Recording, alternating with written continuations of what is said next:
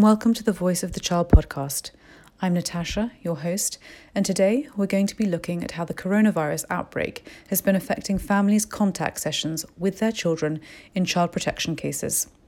To chat about this with me is Sarah, not her real name, a mum who's been through the family courts and who lost her son to foster care. Sarah now has court ordered contact, which she says has been disrupted by the outbreak. Hi, Sarah. Your son is currently in foster care and you've been given court ordered contact. What was contact like for you both before the outbreak began, and what kind of contact do you have now? We were previously getting 1.5 hours um, every fortnight supervised.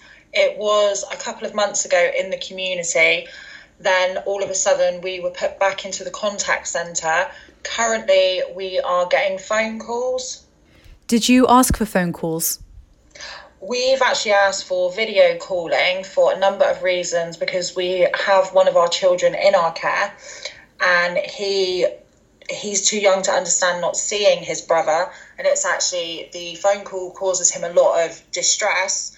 Um, I have contacted, emailed the local authority with the multiple platforms that they could use, such as Zoom, Skype, um, to be facilitating video calls, but we've just been told no, that various reasons around it, such as the foster carer doesn't want it, issues around confidentiality, um, just gen- generally because of the coronavirus. So we, yeah, it's currently a phone call.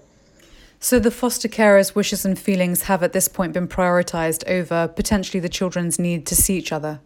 Yeah, now, you've obviously been through court proceedings um, and you've experienced the, the process yourself firsthand.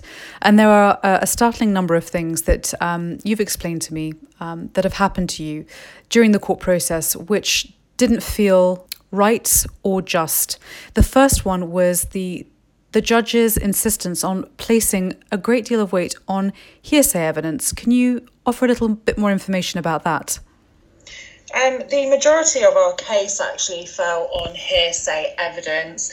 Um, we have very openly struggled um, with my eldest for a number of years now. We reported that we have asked for help, whereby the local authority, um, the majority of their reports state that we were non engaging. Apparently, we've been offered various assistance over the years and that it's been refused. Um, it's the majority of the statements in our case are quite subjective reports about the social workers' kind of thoughts and feelings.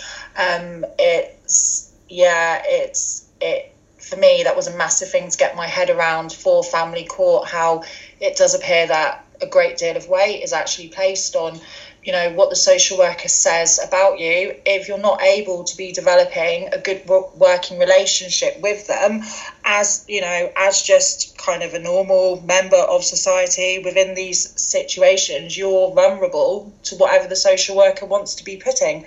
There are no safeguards in place for families.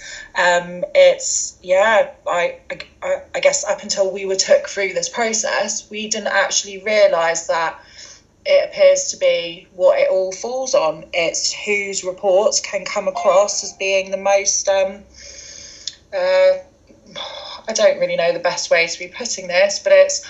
I would say that a lot of these social workers appear to have very good creative writing skills.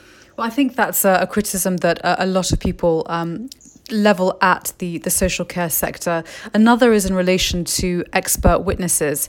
You had an expert witness, a psychological expert, in your case, and the court accepted evidence from this expert on topics that she didn't have any area of expertise in. Can you tell us a little bit more about that? Yeah, um, we well, we had to go undergo um, psychological assessments. Um, within that, she stated her um, that our case falls on attachment disorder, that um, I have traits of personality disorder, which for me, um, it is actually an area that I do have a fair bit of knowledge about. Um, if you actually read the literature, the whole population has traits of personality disorder. The reason being that we all have personality. Um, the for anybody that doesn't know, psychological reports are routinely used within family court and it's you are pretty much interrogated for a number of hours where you are just asked about your background, your upbringing. Um, just you also have to undertake multiple like tick tick box questionnaires, um, and to me, that is what for a lot of us your family fate falls on. Um, the conclusions from the psychological assessment were that I shouldn't have any of my children. And um, in in terms of the son that is still out of my care, um, one of the concluding comments was that he needs better than average parenting. Which to me, that's you know, surely that in itself shows that is there really an issue with the parenting and that we can't look after him, or does it show more that you know there just isn't the services to actually be supporting us? Because what is an average parent? By by stating he needs better than average parenting would that not suggest that we were giving him what you would consider average parenting? But i guess that we're just not better than average well, you actually had a lot of support from your independent social worker who you had an excellent relationship with. But, but during the court process, the judge in your case placed an enormous amount of weight on the local authority's evidence and bypassed the independent social worker's evidence completely. What was your relationship like with the independent social worker throughout the case? At first, we probably didn't get off to the best of starts. Um, I'm quite outspoken, I'm quite a loud person. Um, I have learning difficulties of my own. Um, she said to me at a later date that to be able to develop an effective working relationship with me, she went and she reviewed the Dyspraxia Foundation um, website page which enabled her to get a bit of an insight into how people that have learning difficulties may may present. Um, like some of my biggest issues are I can be quite repetitive if I don't get the answer to something. Um, you're just quite vocal and quite loud at times. After that, we actually got on really, really well. Um, it felt to me that she actually came in with a fresh set of eyes. She, unlike the local authority social workers, she listened to us. Um, I feel that she was very empathetic towards our family. Um, to me, she actually she came across as a human. She didn't come across as somebody that was just trying to dictate to us exactly what we should be doing. She spent the time listening to us. Um, yeah, just a lot of the qualities that I think are lacking from the local authority social workers. A significant portion of the local authorities' criticisms levelled at, at, you specifically is that you were very difficult to work with and uncooperative. What's your view on the relationship you had with the local authority? I think the relationship with the local authority probably broke down because to me it appears that if, if you expect to be worked with straight away you're kind of you are looked on as just being a bit of a troublemaker um, i am quite knowledgeable around certain areas that the local authority look into i think that if if you expect them to kind of reason to you why they're telling you to be undertaking certain interventions if you kind of want any kind of a conversation around it straight away you are just you are a troublemaker. It's not I, I think that they they like the submissive personality types where it's like do this do that do this do that. And from my from my take there was a lot of it that I couldn't agree with because it didn't feel right for my family but they weren't even prepared to be getting into discussions with it. Um, I I couldn't understand a lot of their reasoning behind certain things that they would tell us. I mean, we had incidences whereby over chastising was one of the comments that was frequently thrown thrown out, and it was like incidents whereby if my son would run off. Um, one of the comments from one of the local authority social workers was, "Have you tried reins, baby reins?" One of their explanations was that you know maybe that would work, having a wrist strap to mine and to my son's. Um, my son's quite tall for his age. Um, I don't think it's very appropriate to be, you know, that these types of restraints are for toddlers for safety reasons. Um, if you know, if we trying to put in place boundaries, sending him to bed early, apparently that was being emotionally abusive, um, taking things away as a form of punishment, that was being emotionally abusive, um, even if he was throwing these items at me, um, we couldn't we weren't there was no discussion kind of around alternative solutions. It was just everything that we did. It was perceived as being no that's abuse no that's abuse no that's abuse well you've shown me uh, very kindly uh, a genuine extract from your son's diary um, which is also made um, up uh, into the the uh, court bundle that you've had in the past it's present in there and it reads I miss my family so much that I want to cry, but cool dudes don't cry. They are so amazing and nice and cool. I want to lift the roof, but it's too hard to break off because how sad I am. I'm confused, angry. Social worker said I would live at a better place. That is a lie. Miss my family. Miss mum, really. Now, given that care orders are supposed to be the last port of call they're considered incredibly draconian and probably one of the worst things that can be done to, to any family in terms of how it affects them. The court went ahead and ordered a care order for your son. That is despite the fact that the independent social worker offered a raft of alternatives that could have been considered by the court. Why do you think the court chose to ignore your independent social worker's solutions? I would like to say that you know the court has the best interest of the child, but I um, don't. I honestly think that for anybody that doesn't know, eighty-three percent of children in care have a form of SEND, which is special educational needs or disabilities. Um, early resources are being shut year on year I unfortunately think that due to various reasons, such as neoliberalism is probably the key one, it's easier to remove a child into a system which opens up grants and various funding than what it is to try and support the family at home with absent resources. I I just don't like the whole logic to me. I mean, that entry from my son's diary I came across one day, um, and that you know, it's hear, hearing that that's what your child writes. You're you're not told any of this stuff. You are told about how happy your child is and how settled they are, and um, it's just not the case. Well, you've just made an incredibly important point about children um, with special needs, and I think it's also a public interest point in that we're talking about a significant number of children going into the care system with these needs, uh, particularly autistic children who appear to be very underrepresented, and there doesn't appear to be that much training in relation to how these children are being cared for or assessed within the system. How do you think that lack of understanding has impacted your case? I think that's what a lot of our case comes down to. I honestly think that you know research uh, research has shown us that one in every hundred people are likely to have some form or be somewhere on the autistic spectrum.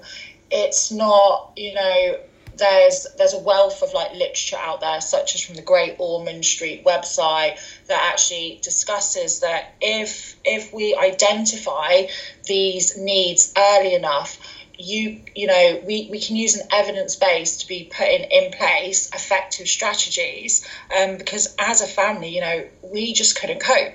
Our situation has been breaking and breaking apart for years which anybody that knows our family knows. Um, we asked for help time and time again.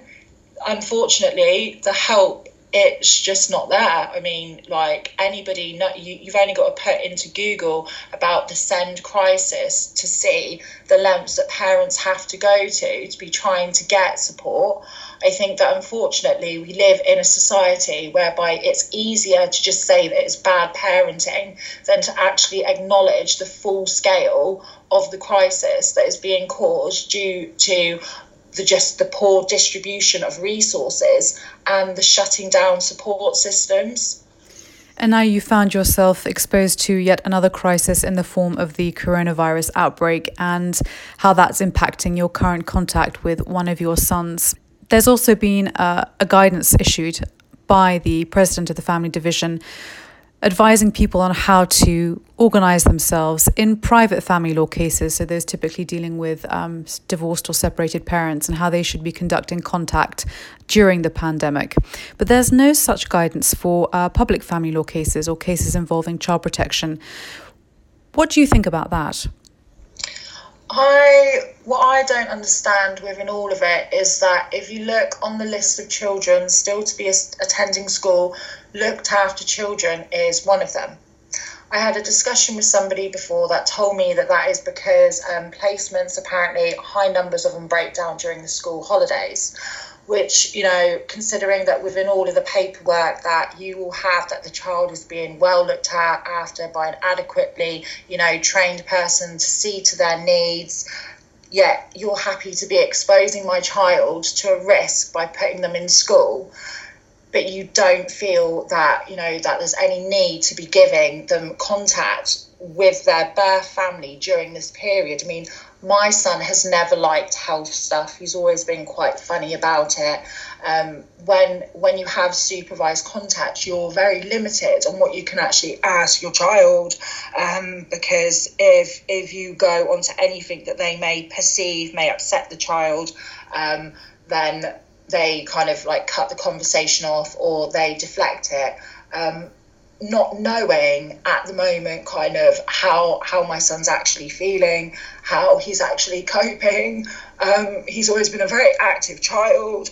I can't can't see him coping with having to be sat indoors for ages. Um, but social services just don't i think because of the whole secrecy that surrounds child protection and that surrounds the family courts it's an easy thing to just kind of ignore because unfortunately nobody really does advocate for our children and nobody advocates for us. And in that vein, as you were going through the process of your own court case, there were a number of things that came up that you felt were never properly dealt with. One was this issue of your son being tested for autism. Was he ever tested for autism or given any kind of proper investigation into that particular condition? No, absolutely nothing. And the biggest kick in the teeth is that, you know, we had asked for support for years. For me personally, it's not about labelling my child, but it's about the fact that you come to a stage that you realise if you don't have that label, the amount of support that is shut off from you. I mean, even within the um, the psychological assessments undertaken, they they can't rule out that he may have some form of additional need. However, they're just using that it's due to an attachment disorder um, because that fits the abuse category. Whereas anybody with any background awareness of um, any kind of, yeah, like and any kind of a learning difficulty or disability is that the overlap with attachment disorders you have to undertake proper investigations to actually be seeing which one it is. We we've had none of that. We've never had any of that stuff undertaken. The lack of these sorts of common sense solutions and ensuring that important things like this are dealt with are naturally going to cause a huge amount of anxiety and mistrust amongst parents going through the system who don't feel they're properly being um, looked after or taken care of. But this issue of mistrust is one that you experienced yourself during your own process and created a stark contrast between your relationship with the independent social worker and the social workers for the local authority. Tell us a little bit about the issue revolving around the, the drug abuse allegations in your case.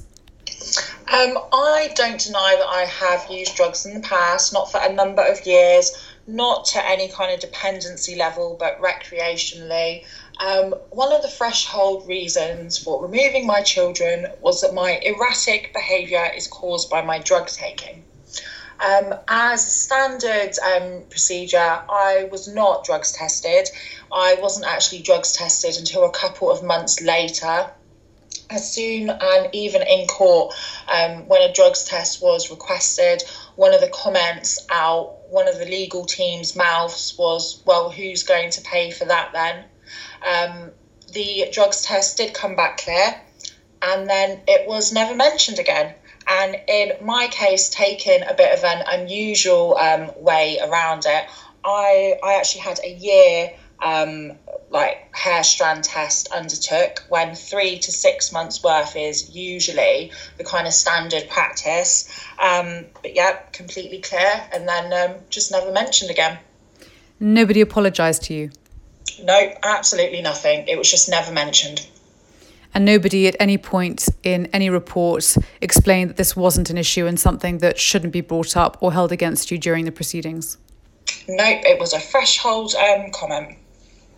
And in terms of your son now and the contact that you're now having, we may be on lockdown for six months. We don't know. How do you think the current contact that you're having will affect both of your sons?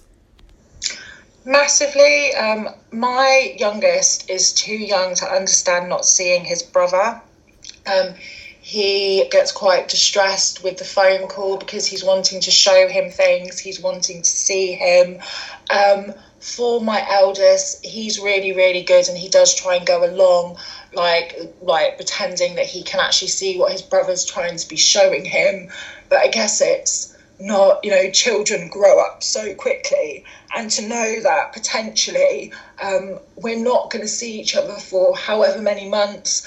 Um, children are not like immune to what's currently going on. They're going to know that this is quite serious, given you know like the full scale of the lockdown. I just hate to think how my son must go to bed every night thinking that, you know, he's not seeing his family. It was raised in a review this week about how he gets quite nervous about contacts, wanting to know the schedule. Um, prior to this, our contacts were positive. Um, it to me, it's it's it's a really barbaric way to be treating children and their families. There is nothing child focused about during a pandemic of all times alienating families there is nothing you know we there is quite a lot of stuff recently published in the past few years about the importance of like the sibling bond. Um, there's like two documents one's 2015 one's 2017 they're both government documentations that actually speak around the family working. They all highlight kind of like the lack of it and that it comes from a strategic level. I just don't get that you know, in, in all of this, a care order is only supposed to be in place when nothing else will do.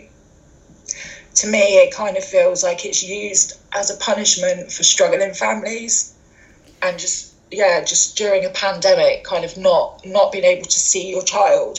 So not to actually know kind of how they are feeling because you can only get so much from a phone call. You can't actually kind of, you know, see it in their eyes, how they are. Um, it's just horrific. If you had one message that you could deliver to the family courts, what would it be? In January 2020, there are seven parents that we know of who decided they could no longer take the pain of being separated from their children and they decided to end their lives. We had Caroline Flack a number of weeks ago who there was all this public outcry about be kind um, to each other you know kind of we we have at the moment there's that every mind matters campaign. Um, the family courts i think need to realise that the damage that is being done to children and their families is just despicable. Any process that drives parents to the edge, making them feel that they have nothing left to live for, needs re-evaluating. This pandemic will pass and life will return back to how it was but for as long as the family courts remain a secret place, you are going to keep having parents and children that decide that the pain of separation is too much and give up on their one and only life.